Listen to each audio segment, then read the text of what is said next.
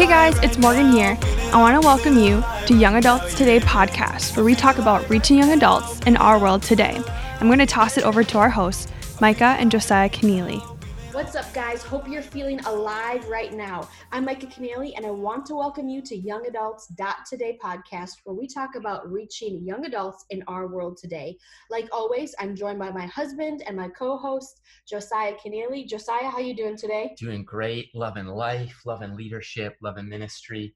This is a great day, and we're going to have some fun on this conversation. He is well hydrated. He's had his tea, his orange juice, and coffee. his coffee. So, and I got a bubbly here too. So moved on to some sparkling water. So if you can about imagine how excited he's going to be. But we just want to um, welcome our inter or introduce our guest, Josiah. I know that your path, your path has crossed with him four or five years ago, I think initially. And I don't want to take away from that story, so I'm going to let you introduce our special guest today. Who do we have behind the screen today? Totally. Well, I'll just set this up by Micah and I have been married just short of three years. And while we got engaged maybe just over three years ago, mm-hmm. um, in twenty seventeen, but before that we were dating. And while we were just dating, um, we ha- we serve in Minnesota. Part of the, we were on staff at, I was on staff at Cedar Valley Church at the time, and we do a district council event where all the leaders from the Minnesota Assemblies of God come together for our annual conference. Mm-hmm. And our district superintendent at the time, great friend of ours, a mentor of mine, Clarence Saint John, emailed me and said, Josiah, when there's a national leader, I'd like you to meet them. Would you host a guest from out of town? Would you pick him up from the airport? Would you drop him off at the hotel and just bring him coffee, bring him donuts, anything he needs. Would you just help him out? I'm like, I'm there for you. And uh, it was an awesome opportunity. And I didn't know who I was going to get to cross paths with that April, but probably five years ago, mm-hmm. Drew Berryessa flew to Minneapolis, Minnesota, and he is a speaker, one of the most talented speakers on the topic of gender, sexual identity, Um, brokenness, wholeness that I've ever heard. Mm-hmm. Also, he's a speaker. And lastly, he's an author. He wrote a book called Are We There Yet? And he has Living Letter Ministries, a Living Letter Ministries. And I don't want to take away from his story. So Drew, welcome to the show. Thanks for Thank being you. Our friend. Thanks for taking time mm-hmm. today on a Friday to record on Zoom. And would you just kick us off, Drew, by um, our audience is in for a treat. They don't even know. One of the most needed topics for our audience to know about. Um, we mentioned just a little bit in the intro about your story, but would you just um, share with us your journey of life? Give us maybe a thirty thousand foot overview and we'll come back to it. Of course, of course. And first off, it's so good to be here with you today. And I fondly look back to my time at the Equip Conference and my first meeting with you, and uh, just so glad we got the chance to connect then and that we're connecting now. So, so I'm Drew, and um, I've been a believer my entire life. I think I gave my life to Jesus when I was about four or five years old. And as many of us know, just because we follow Jesus and we love Jesus, it doesn't make us immune to our own humanity and to the potential of brokenness. And um, right when I was about twelve or thirteen years old, after experiencing a lot of brokenness in my family and my family of origin, I recognized that I was struggling with unwanted same-sex attraction. And um, in our culture, uh, I was growing up in a conservative, very fundamentalist kind of uh, church environment, and it was not something that was very safe or, or um, resourced for me to be able to talk about that. So struggled on my own in secrecy for a number of years. Um, did not want to experience these attractions, but uh, was really facing one of two um, one of two dialogues in the culture of either in the church, this is the worst of all sins, you know, this is, this is, um, you know, God hates this. And, and then on the other side of the spectrum, a world that says what you experience is who you are. Mm. And so had nowhere really to go with my with my struggle, with my temptation, had never heard a testimony in church of someone having overcome this or or um, anything like that. So by the time I reached about nineteen years old, I, I had this deeply conflicted place in my life where I was trying to just pray and, and you know, as they say, pray away the gay, and not having success with that. and reaching a really a, a, a tipping point in my relationship with the Lord, where if you continue to pray for something to go away and it doesn't feel like God answers you, and you feel this difficulty of, of um, I'm trying to live a life pleasing to you, but this won't be addressed. There's no one to talk to, and feeling really disillusioned with the Lord and frustrated in my own struggle, not willing to give up my relationship with the Lord. I did what a lot of Christians do in that situation, and I began to live a, a double life mm-hmm. and indulge in this temptation um, while still trying to hold on to a relationship with the Lord. Very, very tense place to be. And um, entered into a gay relationship with the guy I met at church, because I wasn't the only one struggling who didn't have any answers and was left with with a lot of uh, conflict and and um, pain. And so entered into that relationship for about six months. And I'll be really honest when I say that, like, you know, sin and and um, sexuality, when they meet, you know, we, we struggle with these things because they promise fulfillment. And we struggle with these things because they meet needs. And for me, for several months, it met some very deep needs that I had uh, for acceptance, for love, for affirmation. And just as the scripture says in Proverbs twenty-seven seven, to him who is well fed, honey is not desirable, but to him who is starving, the bitter thing will seem to taste sweet. Well, I was starved for love. I was starved for affection. I was starved for acceptance. And in that season, the bitter thing seemed to taste sweet. Mm-hmm. And um, I think it's just honest for us to be able to say things like that, that when we are struggling, sin provides, or else we wouldn't do it. It provides satisfaction. It provides medication to our pain. But like all sin, it doesn't last. And for me, about three or four months into this relationship, I really began to feel convicted over what I was doing. I knew that I couldn't justify my behavior scripturally. I, I loved the Lord, even though I was struggling with sin and with this temptation and with and with these issues. And I reached a point where um, three or four months in, I began to have conversation with the Lord about it. And it, you know, it's really kind of one of those like, okay, Drew, if this is really what I want for you, then why are you lying and hiding it? Mm-hmm. And the Lord was really gentle with me to to firmly confront what I was doing, but never reject me or never shame me.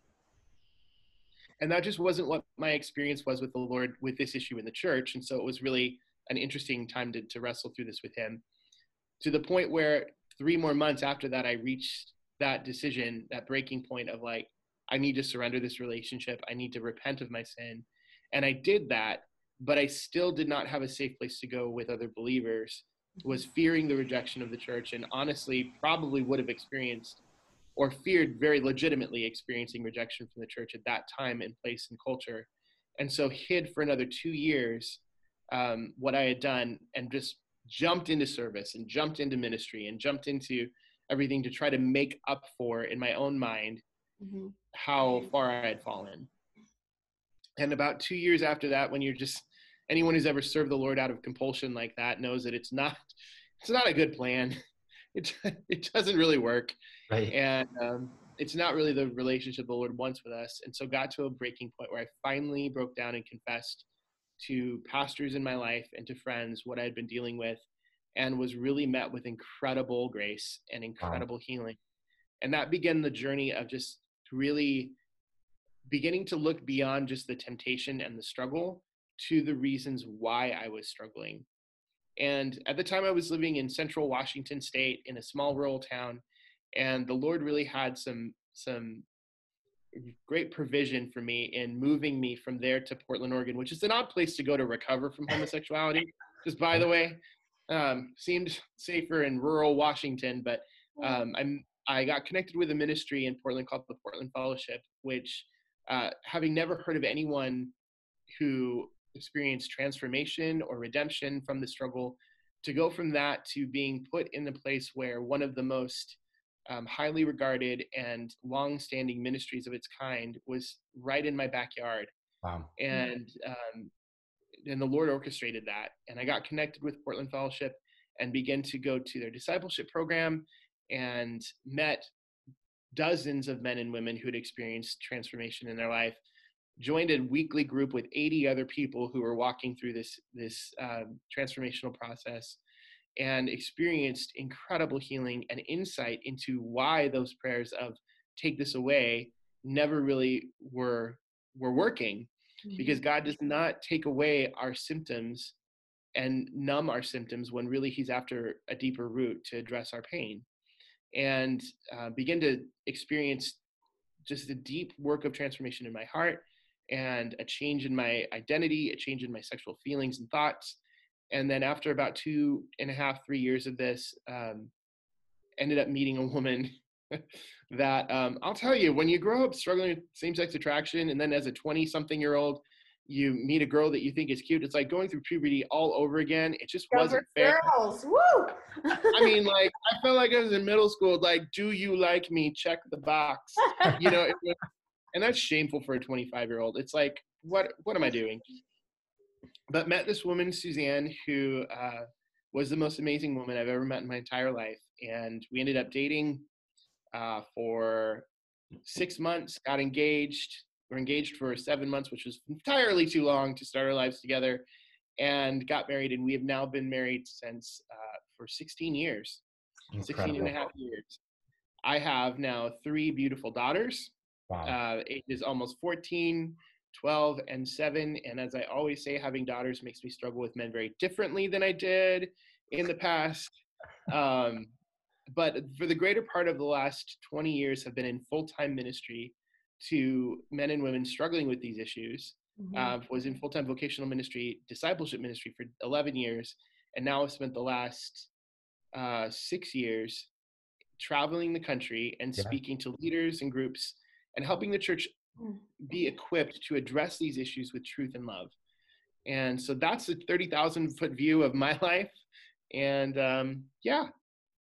We love it. Drew, I just want to say thank you so much for being vulnerable, being obedient, and sharing your story, because this is something we're seeing in ministry, outside of ministry, in the marketplace, pretty much all over the globe, that people are wrestling with um, same-sex attraction. They're wrestling with, where do I come from, my purpose, my orientation, how do I identify, what do I not identify with? And it just causes a lot of confusion um, yeah. for, for all people involved, not just the, purple, the people struggling, but I think us as leaders who are undereducated, who don't understand um, the mindset or the concept or the attraction in that process of coming across an individual who comes to us and says, hey, this is what I'm wrestling with, what do I do?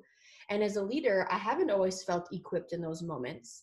And I haven't, yeah. you know, always felt like, okay, Lord, how do I, how do I love this person and say, like, I love you, when they're telling me, but Micah, this is a part of who I am. And if you don't love this part of me, then you don't love me.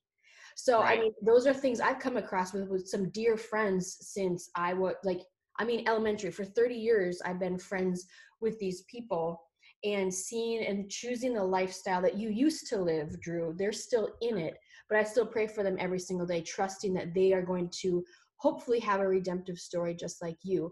But in our world today, one of the biggest challenges in young adult people and what they're facing is sexual formation. And from the gender identity to sexual orientation to whatever behavior you want to attach to that, can you, first of all, from your perspective, share where is the world going and where is it today? Yeah, I think that's such a good question. And I think one of the things that we have to look at to understand where the world is going, where it's been, and why it is where it is currently, is there's there's this there's this reality that uh, has been sold to us for years, for decades, that our experience determines our identity. Mm-hmm. And so what we are experiencing says is, is the fundamental filter that we look at to say who we are.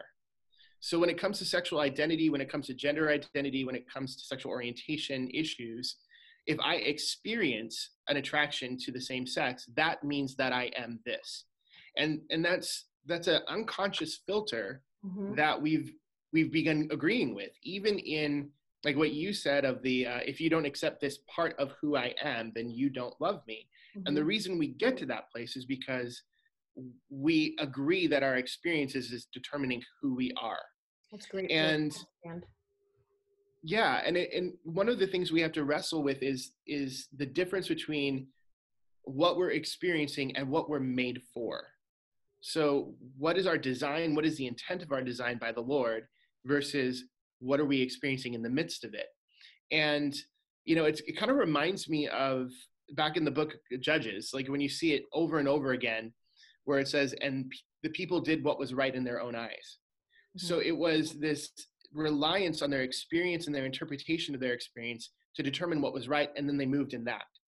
And I think we're very much in that spot today, particularly with sexuality, mm. because when someone is developing sexual orientation identity or gender identity, they're looking at what they are experiencing in their temptations, in their attractions, and they're interpreting that through a lens that says, this is determining who I am, and this is revealing to me who I am, rather than starting at the point to say, who did God design me to be, and what experiences am I having that I need to run through the filter of God's intention rather than look at it in the reverse order. Does that make sense? Yes, perfect sense.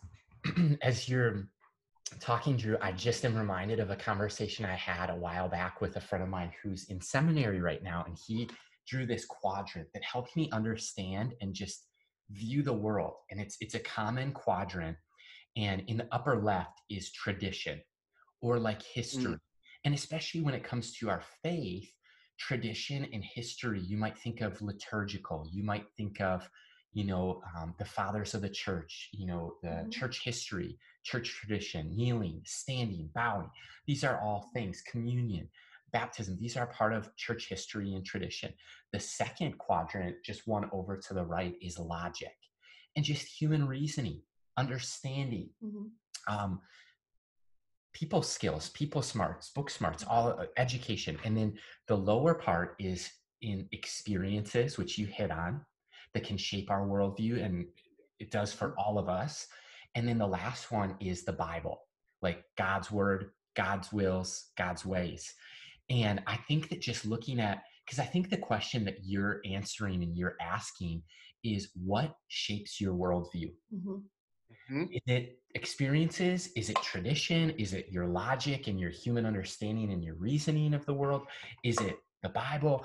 And so I look at your story is one of its healing, its help, and its hope of Christ and transformation. And we as listeners, learners, leaders today, we're not God. Mm-hmm.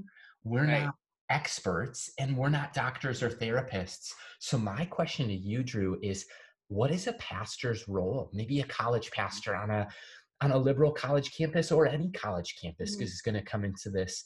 Um, even yeah. friends of ours are the deans of a Christian university, and they're walking through this right now. So what is a pastor or Christian leader? What is our role in specializing in this restoration process?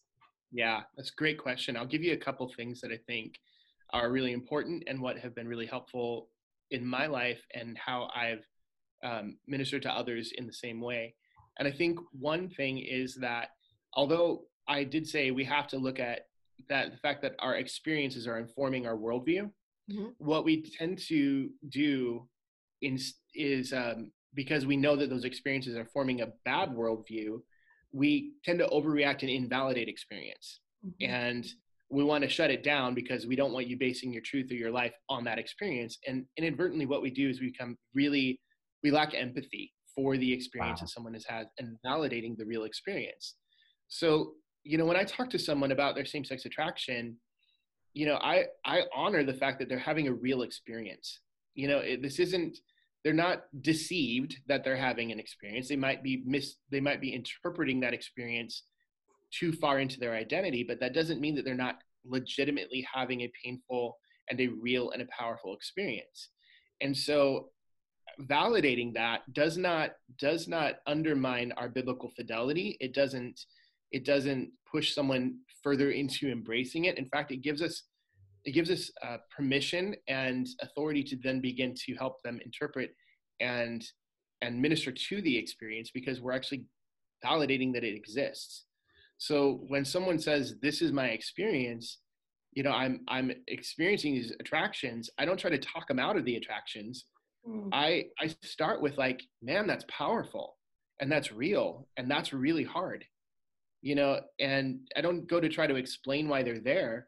I just need to validate it first. Yeah. And, and hear the impact that it's having on a person's life, and try to put yourself in the position of, how would I be emotionally and logically processing this if this was me?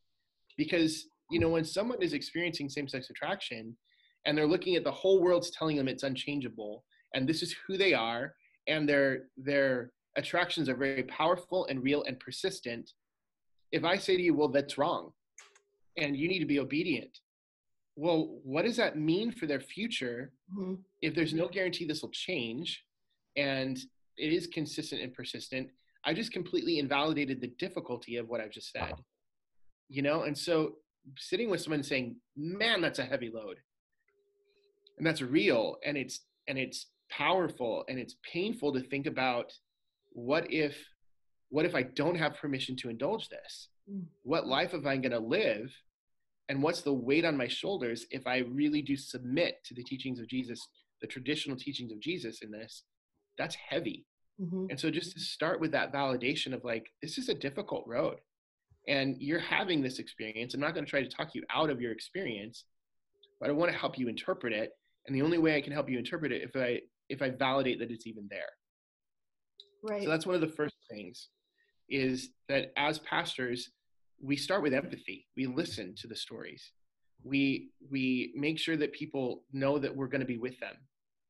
Um, one thing that was really helpful for me when I was first walking this out is, you know, as as I had empathy from people, and it gave me, I began thinking through my struggle, not in terms of my identity, but rather this is what I'm experiencing and God has intention for my life outside of this. And I began getting on this train of, like, I'm going to pursue the Lord and I'm going to surrender this. Of course, I had really bad days once in a while, and I was like, I hate all of this. I'm giving up. You know, I don't, I don't want to do this anymore. This is too hard.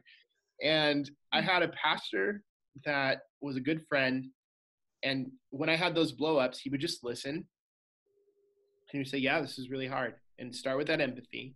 And then he would say, what do you want from your life?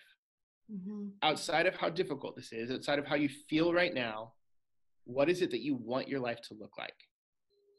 And he reminded me of, of, of what my actual desire and my heart's desire was for my life, to re- bring me back to the big picture of, like, for me, I, I wanted to please the Lord. I wanted, I wanted to have a wife. I wanted to have a family. I wanted to, to, um, you know, there's so many things in my life that I wanted that were, that had nothing to do with my struggle. Mm-hmm. And so he would bring me back to, regardless of how it feels, we're going to, we're going to bear this burden with you. We're going to listen to what you're going through. And there's room for your doubts, and there's room for your fears, and there's room for your frustration. And at the end of the day, what choices are you going to make that are going to get you closer to that goal? Mm-hmm. So he would remind me of what my actual heart was and my actual desire was outside of what I was experiencing. Does that make sense? Yeah, that's, that's beautiful. I think that helps the listener. I think it helps us as leaders to help identify, where have we been approaching it properly and maybe helpful to the individual who's coming to us, versus how have we come across as, well, we just need to fix this mindset, or we right. need to fix this behavior, or modify right. this behavior. And, you know, like, there's, there's healthy and there's unhealthy. And how do we approach somebody who does want to seek the breakthrough, who is yeah. desiring the relationship with the Lord, who wants to ensure that my salvation and my relationship with Christ is authentic, but how do I manage this other portion of my flesh wanting to act out, but wanting and desiring the Spirit more? And that is kind right. of the tension that you've been describing. Is it's a war inside of you that mm-hmm. the battle has been won initially by the blood of Jesus Christ, but how do I, as one person wrestling with this, you know, what is my first step? And you had said very specific words. I just kind of took some notes. So, like, we want to validate, we want to recognize, we want to honor that an individual is having an experience, and not look at them. This is my words, like, not look at them as a problem to be fixed. Mm. Yeah. But point them to Christ in the process. Wow. So it sounds like the gentleman that was introduced in your life put it back on you. Drew, what do you want your life to look like? Without this yep. portion, how do you get there? Not how do we get there? I'm here for you, But I think as pastors, we just want to be like, let's fix it. Let's be done with it. Let's move on. God is good, you know, but what would you right. say, and how can we practically love, serve, and help struggling, hurting young adults in our ministries, maybe even in the marketplace that we come across, with the next steps that could help assist them versus hurt them or push them further away from God, the church, or maybe even ourselves? Yeah. Well, I think that this is such a good question, by the way. You're so smart. Um, I don't know I about that. that Oh, you are. Serious. I think one of the things that, I think that one of the things that we owe our next generation um, in the church is that we need to shift our response to issues like this away from trying to refute the arguments of culture and actually present vision for what God has intended for sexuality and relationships. Mm-hmm. Because a lot of the tactic that we've been in in the church is responding to false theology, responding to cultural ideas, and trying to tell everyone why those aren't right without actually casting a vision and setting a direction for what we're supposed to pursue.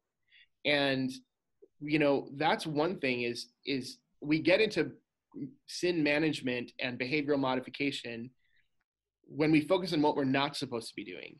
Right. But we, we cast vision and we, we call people to more when we actually have a goal and a vision and a purpose to pursue. And I always think that pursuing, you know, pursuit is stronger than resistance anyway. Wow. You know, I can stand and try to push, you know, hold back the enemy all day long, and I might be able to do it for a little while, but that gets, that gets really tiresome. But if I am so preoccupied with where God has called me that I'm pursuing that, I don't have to push away the devil. I'm already out of his neighborhood. I'm going somewhere. Mm-hmm. And so I think that we owe this next generation a clear vision of what God has intended for sexuality, mm-hmm. beyond the do's and the don'ts. Like what's what's God's heart? And that that's going to take some time for us as a church to really fight for that understanding and to know how to communicate it. So I think that that um, owning up to the fact that we haven't done a great job of that, that we And especially for those in the in ministry that have never had to deal with this issue, I'm going to say something that's going to probably shake a few people. Just because you're heterosexual doesn't mean you're sexually healthy. Right? Right.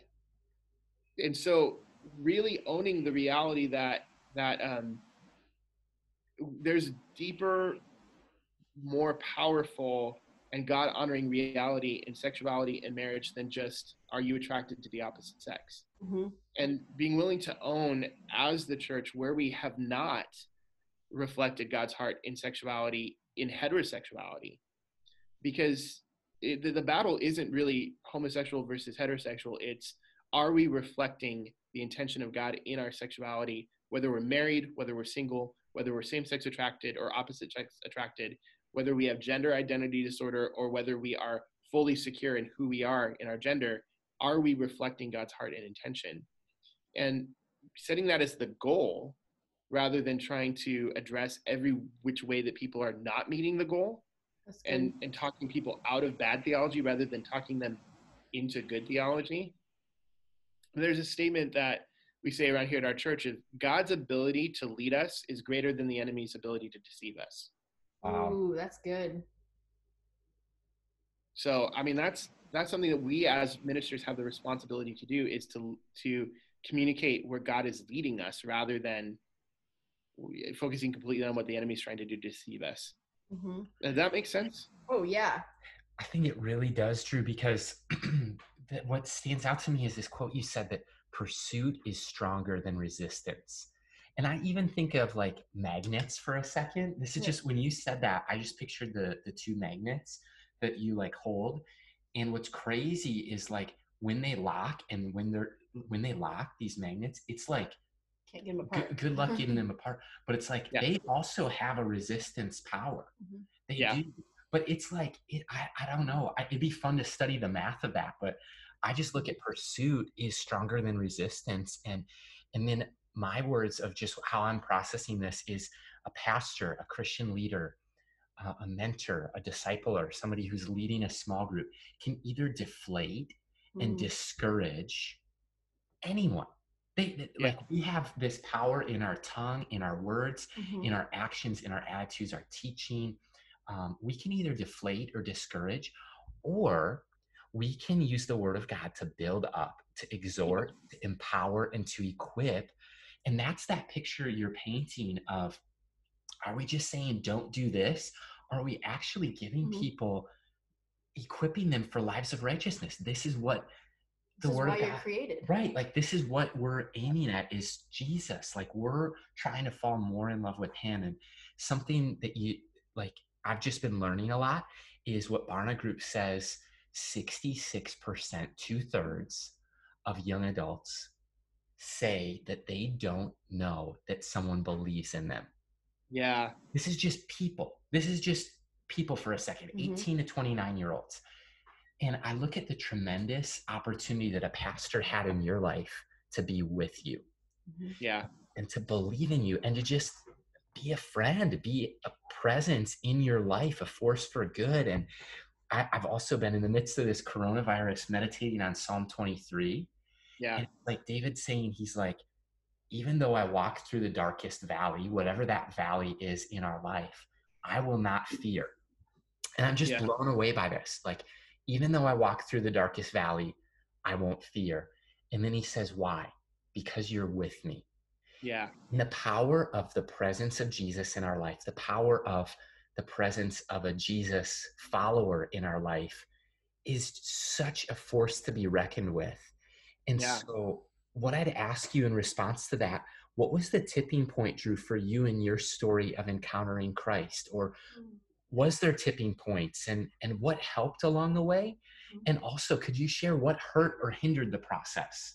Yeah, I think the tipping point for me, um, you know, there's this concept, like we, we are forgiven by the Lord in our sin when we confess to him. But in the book of James, it says that we're, we're healed when we confess to one another.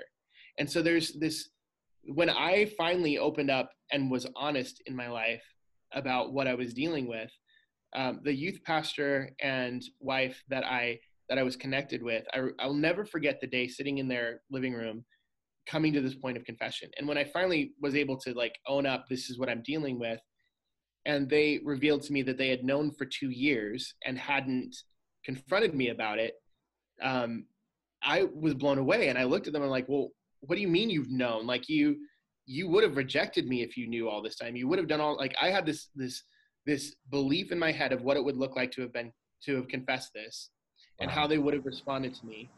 And, you know, and not, this is not a one size fits all sort of thing. So I'm going to say that right here. They followed the leading of the Holy Spirit to know that when they saw the sin in my life, they needed to wait for me to come to them. And when they did that, I had to process two years of their faithful friendship and acceptance and patience and love as the most tangible proof in my life to that point that God loved me and he was with me, because they had done that and they had waited for me. And so when I, when I was processing that, I said, well, why did you wait? They looked at me and they said, well, we love you and we wanted you to feel safe enough to tell us yourself. And what that communicated to me was, was, that I was safe with the body of Christ. It, it might seem sound simplistic, but it was the world of difference to me to be able to go from fearing and believing I was going to be rejected to knowing I had not been rejected and I would not be rejected, and that they were with me. And that communicated God's heart to me more than anything in the, to that point ever had. And so that became a tipping point for me, because it was like, I'm safe with Jesus. Right. And, and when, um, when that shifted, suddenly the enemy's ability to, to push me into fear got broken. It wow. just wasn't there anymore. And so I think that's one of the reasons why I, I'm a huge proponent of, of becoming safe people, like, you know, being places of safety for people to confess mm-hmm. what they're dealing with without immediately trying to fix the problem. Um, that tension point of, of truth and love is also huge, where them being safe did not mean they didn't express to me their convictions. They told me they didn't, they, that this was sin. They told me that this was needed to be repented of. They, they, they were not, they were not ambiguous about where they stood with this. But what was clear to me is that their convictions uh, on, on what was right or wrong had nothing to do whether I was acceptable as someone to love or not. And that's, that's something that we as the church haven't done a great job at. Right. You know, sometimes we see people that are in consistent sin, and when they don't repent quick, quick enough, we, we end up pushing them into this place of rejection or discipline that isn't actually discipline, is rejection. Wow.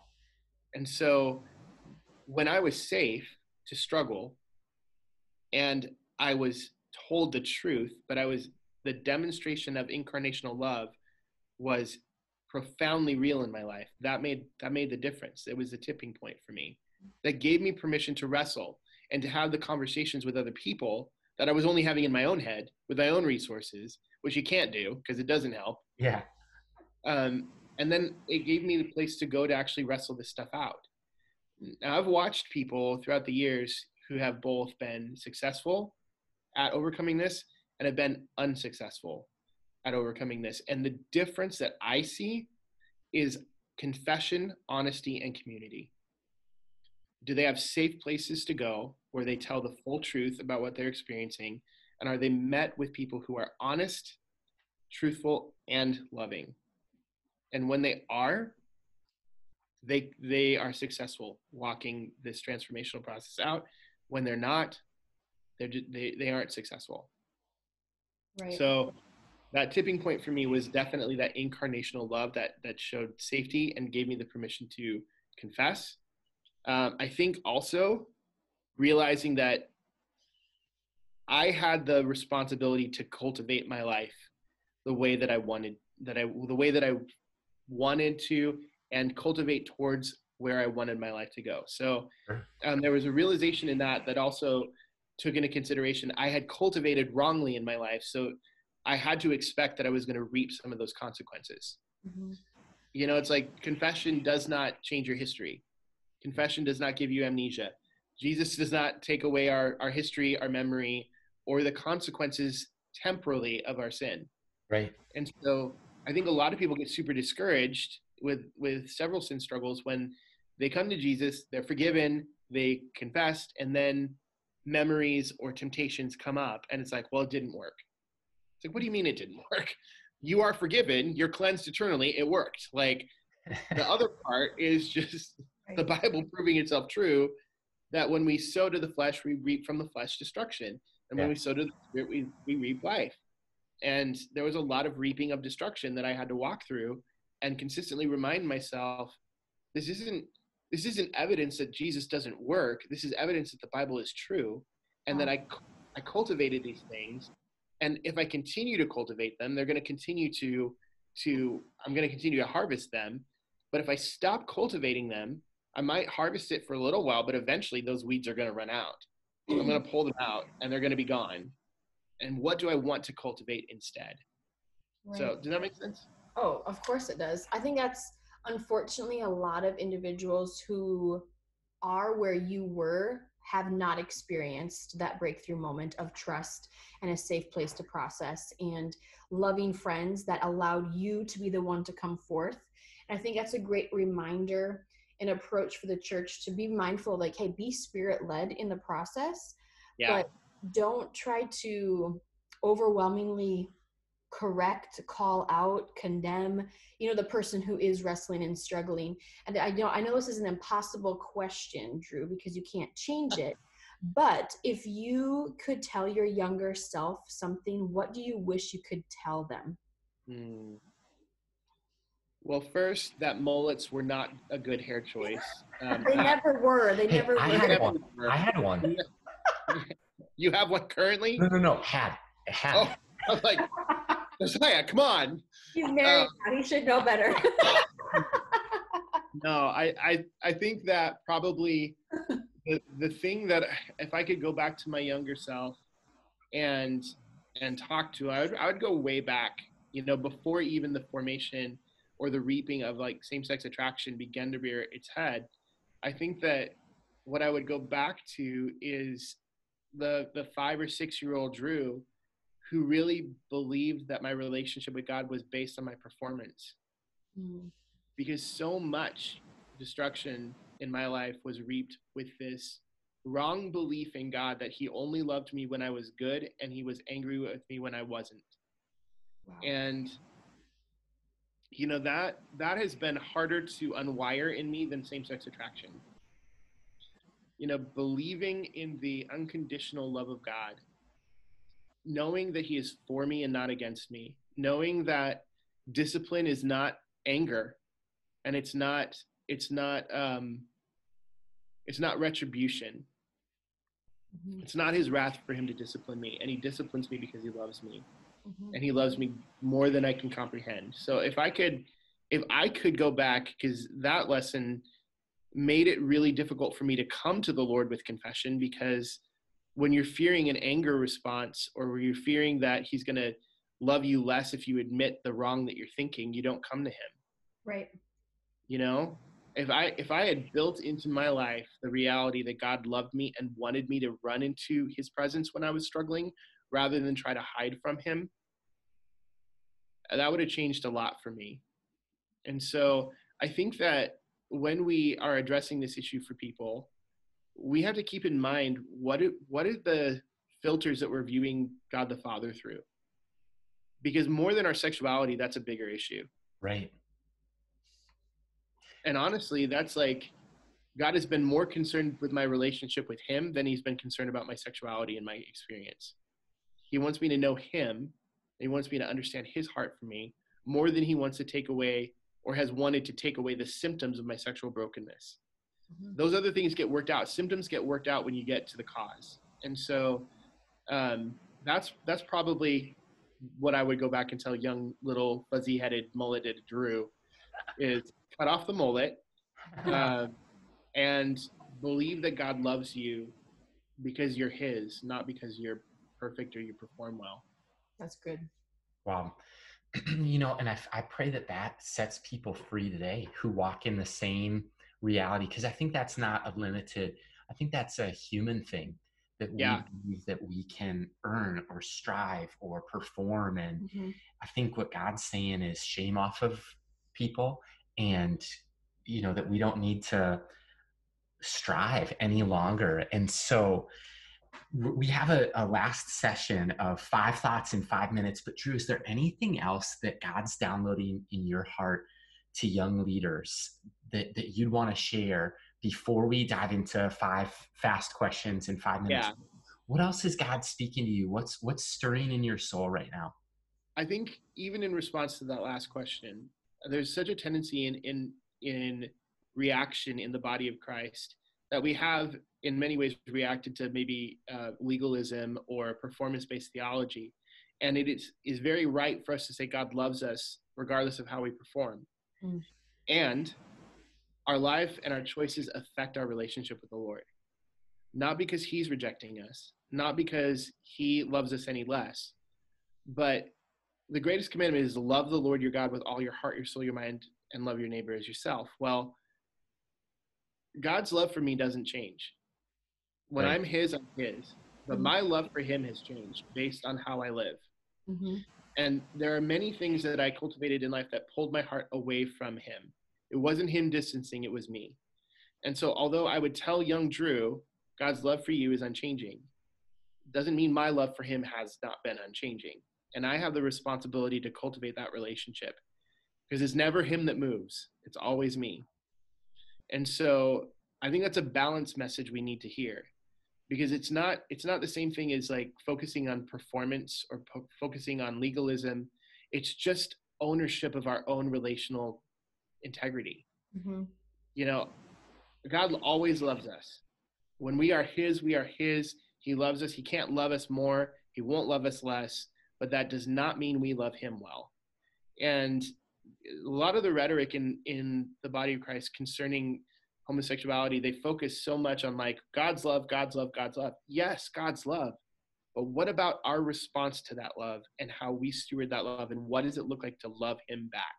Mm-hmm. And so that's, that's something I just want to challenge anybody today.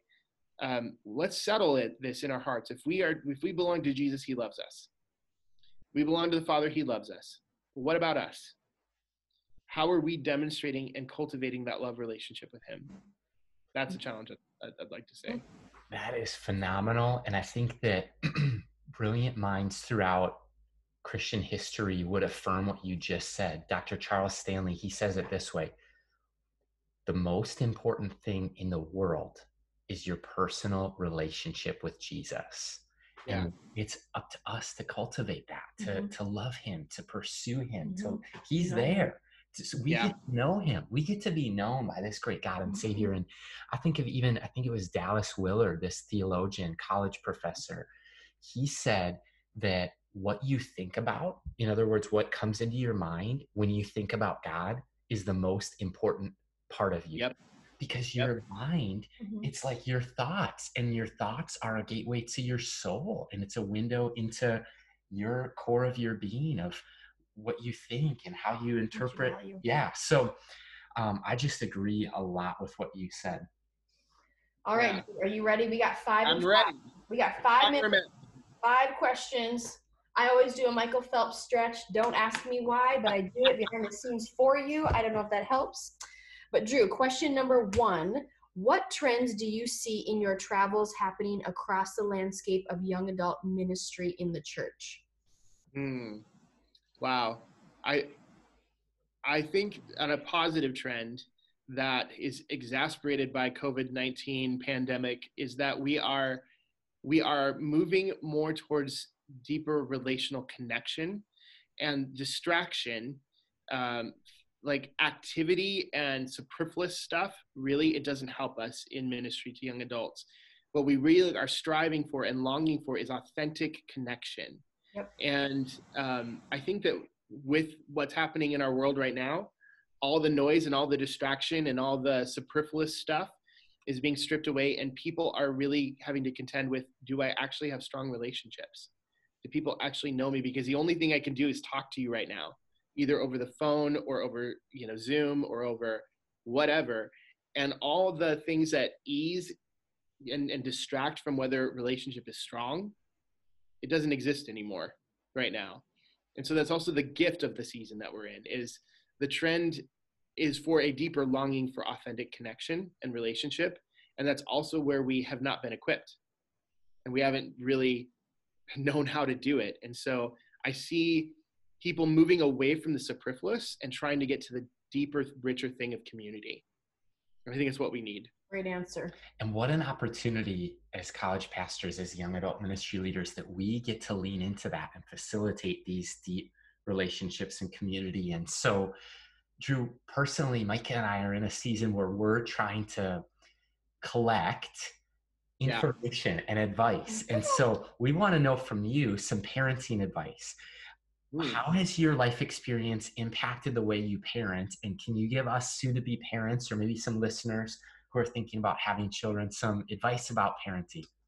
Oh, sure. Yeah, yeah. Um, I think that uh, one of the things that my life, my experience has, has taught me about how to parent, and I have three kids right now that so far they're not sociopaths, so we're doing pretty good. Um, COVID's not over yet. No, I'm just kidding. Yeah, I mean, the young one is shifty. I'm not going to lie to you. Our littlest Bailey is, she's either going to be a great force for good or not. Like, but you know, we're for the Lord. Don't worry. Yes, yes. I, I think that the first thing that we really uh, do is we have very honest and very um, engaged conversation with our kids. Um, I think that generationally, as we've gone, Um, I know my parents with their parents, they didn't have honest investment or conversation. And I know growing up in the eighties, I, we were almost feral children. It's like, you know, you send your kids out and you hope they come back by dusk, you know, and, and now, I mean, there's so much that we do with our kids that, that cultivate trust and open conversation. Don't get me wrong, they're not my friends, but we have, you know, we have good, open, honest conversations all the time. So my kids, we started having conversations with them about sexuality when they were like five years old, and at a cognitive and age appropriate ways, we just opened the dialogue and we had conversation, to the point where now my, my almost fourteen year old, she talks to us about everything. You know, she talks to us about, without any fear or shame, absolutely everything that she's walking through. And, you know, for me as a dad, like, you know, three daughters. There's a lot of stuff that a lot of dads in our, you know, previous generation would not have ever felt comfortable or equipped to talk about. Well, you know, my daughters, my wife was on a trip when all the first two had their first periods. Like, that was dad's job to figure out and, and to talk to. And it was nothing in our house. It was like, hey, dad, this is what's going on. I'm like, okay, well, let's deal with that and this and this. How you doing? What's going on? Like, I don't know another dad out there that would have been not just like, you know, freaking out. And we're like, I don't know what to, you know, and we just have cultivated honest, safe conversation. With that comes also humanity and the reality that it is that it does not undermine our authority as parents to own and admit to our children when we're wrong, mm-hmm. and to ask their forgiveness. Mm-hmm. So the reason we have such authority with our kids is we don't, we we are not too prideful to say to them, you know what, my reaction was wrong, or my interpretation of this is wrong, or the way I treated you was wrong. Please forgive me. And I'm still the leader, I'm still your dad, and I still have authority here. And mm-hmm. so, I mean, it might sound simplistic, but we are so relationally poor in our country. Wow. That fighting for deep, connected, safe relationship is so incredibly important. And our kids are going to model and, and live out in their life, in the culture that they get to lead someday, the relational dynamics that we implant in them today. Mm-hmm. So definitely. If you yeah. don't raise your kids, somebody else will, right? Yeah, and we th- those people are lunatics. We don't so want we need those. To, oh. No, no. Oh, gosh. All right, Drew, here we're going to flip the script real quick for the third question. If you could ask us one question, what would you ask us today? Hmm, that's good. Um, Choose wisely. I, yeah. I mean, my, my I would say, what... What uh, were you surprised by in ministry that you were never equipped to deal with outside of sexuality? Because we've been talking about sexuality all day. Like, what what crisis or conversation or question has made you reevaluate your faith and have to dig deeper that you didn't expect? Oh, dig deeper in my holy. I can I can go you quick go first. Uh, or first quick because. This came into my mind that I wasn't even thinking about, but when you asked that question, I wish somebody would have told me that ministry is forever, but the season isn't forever. And what I mean is, like, I remember the first time our pastor retired uh, on mm-hmm. staff at the church that I, I was a part of. And like, I knew he was reaching retirement age, but I had kind of believed the myth, we're in this together forever. Or I remember right. when the first young adults like moved away. And right. it's another job out of state. And that's happened about a million times since. But that first cut was like, oh, it was devastating. Or even my first ministry transition of job, like, I don't know why, because I knew that it wasn't forever. It was a role. But I'm like, wow, that was so emotionally hard for me to process. Yeah. And it's like, I found Jesus the most during that time. And I, I found mm. who I am the most of self-awareness during that time. So I guess so that that's just mine that surprised me right now that I yeah. said that. Oh man, I think I have several of them, but one question that I receive a lot from young adults, even when I was on a Catholic Christian university, even when I was at North Central University, downtown Minneapolis, and it was the number one question I got. I was ten average probably eight to ten years older than the fellow students I was sitting in classrooms with. And the question that like rattled my cage the most, that I've never had a, I've never had a problem with more or less, is how do you make friends? Mm. That was the question I got from like twenty-two year olds. Micah, how do you make friends? And I'm like, that's a foreign question to me. Like, what do you mean? How do you make friends? You invest, you know? So I think for me, being called into ministry as a young adult and ministering to young adults starting at age twenty-five was uh, also a foreign concept to me when I had people thirty-five looking to me, Micah, will you mentor me? Okay, now I really need to dig into the Word of God theologically. I need to know where they're at spiritually. So I, people have always come to me as a mentor, even if they are twenty to thirty years older, and even if they are ten years younger. So I feel the weight of what God's called me to do in a very unique way that I wasn't necessarily expecting. Like when God says, yeah. Micah, I have amazing plans for you. Okay, great. But then you get to that plan of which he's asking you to step into and you're like, that person's sixty-two years old. I asked them to be my mentor and I'm their mentor now. Like my mind's yeah. blowing. So for me, I think is a couple things. How do you make friends? How do you do ministry and mentor out, like processing the difference? Am I a mentor to you? Am I a pastor to you? Or am I a friend to you? And how do I separate those boundaries? Because I can't give all of myself to you if I'm mentoring you in the sense of everything I've walked through versus a spouse or a best friend who was with me in an ugly season. So those yeah. are things you don't know until you get there and you processing how to walk through that. You're like, yeah. who are my friends? Who am I mentoring? What does God call me to do? Because everybody is pulling on different limbs at times. You're like, I don't know. What yep. I don't know who I am in this conversation. What do you need from me? Right. So I love that both of your answers are relational. They're relational issues of like yeah. how the relational dynamics of a season changing or the relational dynamics of how do I meet the needs and, and categorize everyone in the midst of it. So truly there was some wisdom in the Lord, like his greatest commandments are relational because relationship is what it's all about. Right. So yeah, that's awesome. Thank you guys. Oh, that that's fun. That's a good question. And so back to you, Drew, would you be willing to share with us one of the most epic failures you've ever experienced, whether it's life, leadership, ministry, you name it? Oh, I have so many. Um, but yes, I will. I think that probably the one that was the most painful um, and the most instructive and has shaped the way that I approach my own ministry was uh, I have an identical twin brother. And before I get into any of this, I have his permission to share this stuff. I asked his permission to share our, about our relationship and our dynamic before I ever entered public ministry. So for anyone who's wondering, does his brother know he's saying this? Yeah, my brother knows. I, I share all this stuff. Um, but my identical twin brother uh, identifies as gay. He is married to a man, and he, you know, very much lives a very different life than me. And we've had to wrestle through all that. Well, back when he first came out, I was already in ministry to men and women walking out of this. I had my own testimony of this. And I had, you know, the conventional wisdom of, oh, and he also uh, identifies as a Christian. Mm-hmm. So that complicated our relationship profoundly. Um, and the conventional wisdom back then was, you know, if you have someone in your life who's a believer, who's in sexual immorality, you cut them out. Like, you follow that First Corinthians, you know, five teaching of don't even eat with such a man, you know, kind of reality, and you cut them out so that they will experience uh, in a little way what they might experience in eternity if they don't repent.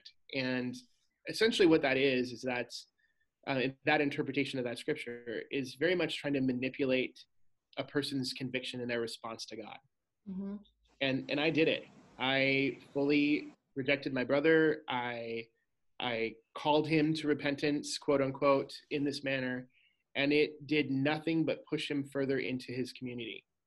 And it was so hurtful and so um, wrong and prideful of me. There was such a self-righteous position of, of that I was taking, and so much responsibility that I was trying to superimpose on myself to be the voice of conviction to my brother.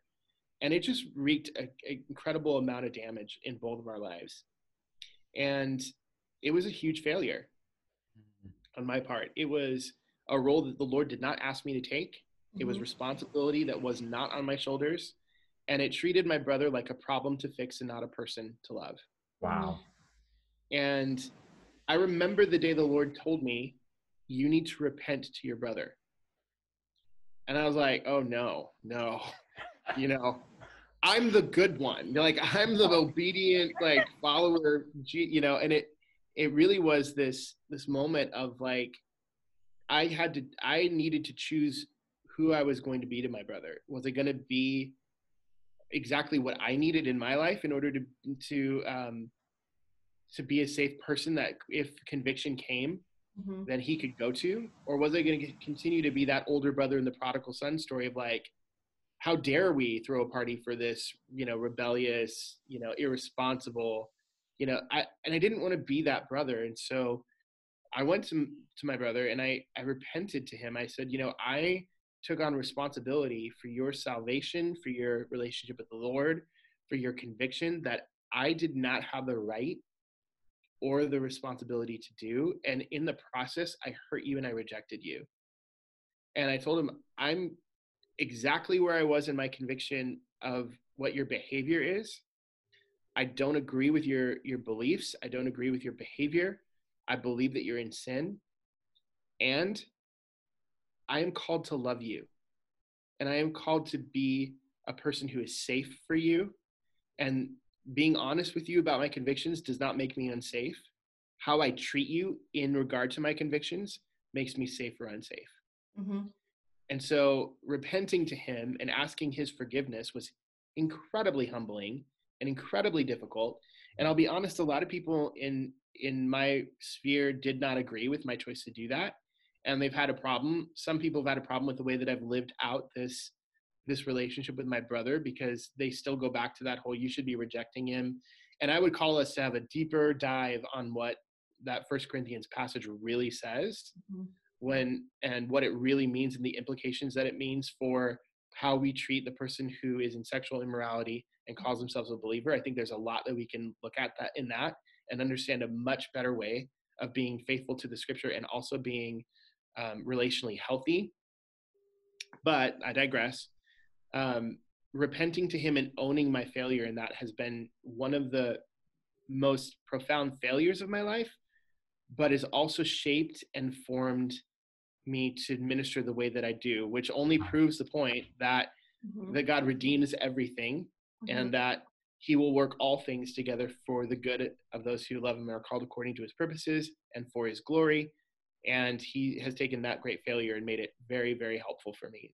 So that's, that's the one I would choose. Drew, thank you for being honest and just real with us as listeners, and just a great reminder that two things. One, we are not God. Two, we are not the Holy Spirit. But right. I, we have a relationship with God, and we can function and team up with the Holy Spirit. And I think yeah. that's where the healing process happens. And we have come to the very last question of our little segment here. So, Drew, if you could tell a group of college pastors and young adult ministry leaders one thing, what would you leave them with today? Mm. One thing. I'm so not good at only saying one thing. Um, gosh, I think that I would, what I would say is, and I, I think I mentioned it before, but I want to reiterate it. God is way more concerned with our relationship with him than he is about our sexual struggles. It may not be the first thing on God's priority list to address someone's sexuality, um, particularly with how how deep and how consequential those things are. Mm-hmm. Um, we might look at a person in, in our group or that we're called to minister to, and we see it as the number one issue. And that might just not be God's priority list ranking right now. Wow. Um, I had a pastor who said a very homespun bit of wisdom, and I think it applies here. He said, you can't clean a fish before you catch it. That's good. And what that really what it really says to me is that sanctification and salvation are two very different things. Mm. Yes. Um, identity and maturity are two different things too. Yeah. So what I mean by that is someone may be in Jesus and born again, and their identity is secure in him and who they are, but they might be very immature in how they live that out. And so when we look at the external, we make a list sometimes of the things we think are important in discipleship and in spiritual formation. And what I would say is push into what the Holy Spirit says for each person. Yeah. Because sexuality m- probably most of the time is not the number one issue that God is looking at for them, because God wants to establish trust with, with each person. He wants to establish authority in our lives. Mm-hmm. And with something like sexuality, it takes a lot for a person to be able to get to the point where they go, okay, I surrender. So that's what I would leave. That's what I'd leave you with. It's amazing. I'm so glad you left us with that. And listeners, I just want to share something here. In about twenty sixteen, Drew came to Minnesota and he had not yet written his book. And I hosted him at this conference, and there was such a long line of people waiting to talk to him, and everyone was saying, do you have a book? Do you have a book? Do you have a book? And I just, I'm so glad for all of those people and for all of our listeners that he's put together his story in a resource called Are We There Yet? And it's a book available on Amazon. It's a book available on his website, A Living Letter Ministries. And so yeah, living letter dot org. Yeah. living letter dot org. Yes. And so we'll put that into the show notes. We'll make that available on our uh, social media as well. But Drew, thank you so much for creating that resource mm-hmm. and for taking time for a conversation today. You're welcome. It's been such a pleasure. It's been so good to see you guys again. And uh, I, anytime you want, I'll come back and talk more, because Lord knows I talk. Amazing. Hey, things we need to hear and learn. And listeners, if you have questions for the next time Drew comes on, please send them our way. Hit us up in the D Ms. Feel free to reach out on our website. But for now, Drew, thanks so much for joining joining us today. And again, you can find out more about Drew Berryessa, Are We There Yet?, and a living letter dot org when you connect with us on social media at young adults dot today. Till next time.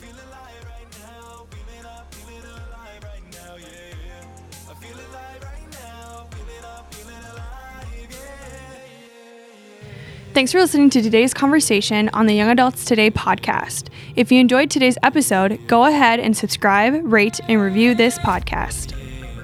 I'm all wired up right now. Plug me in. I'm getting charged up right now, yeah.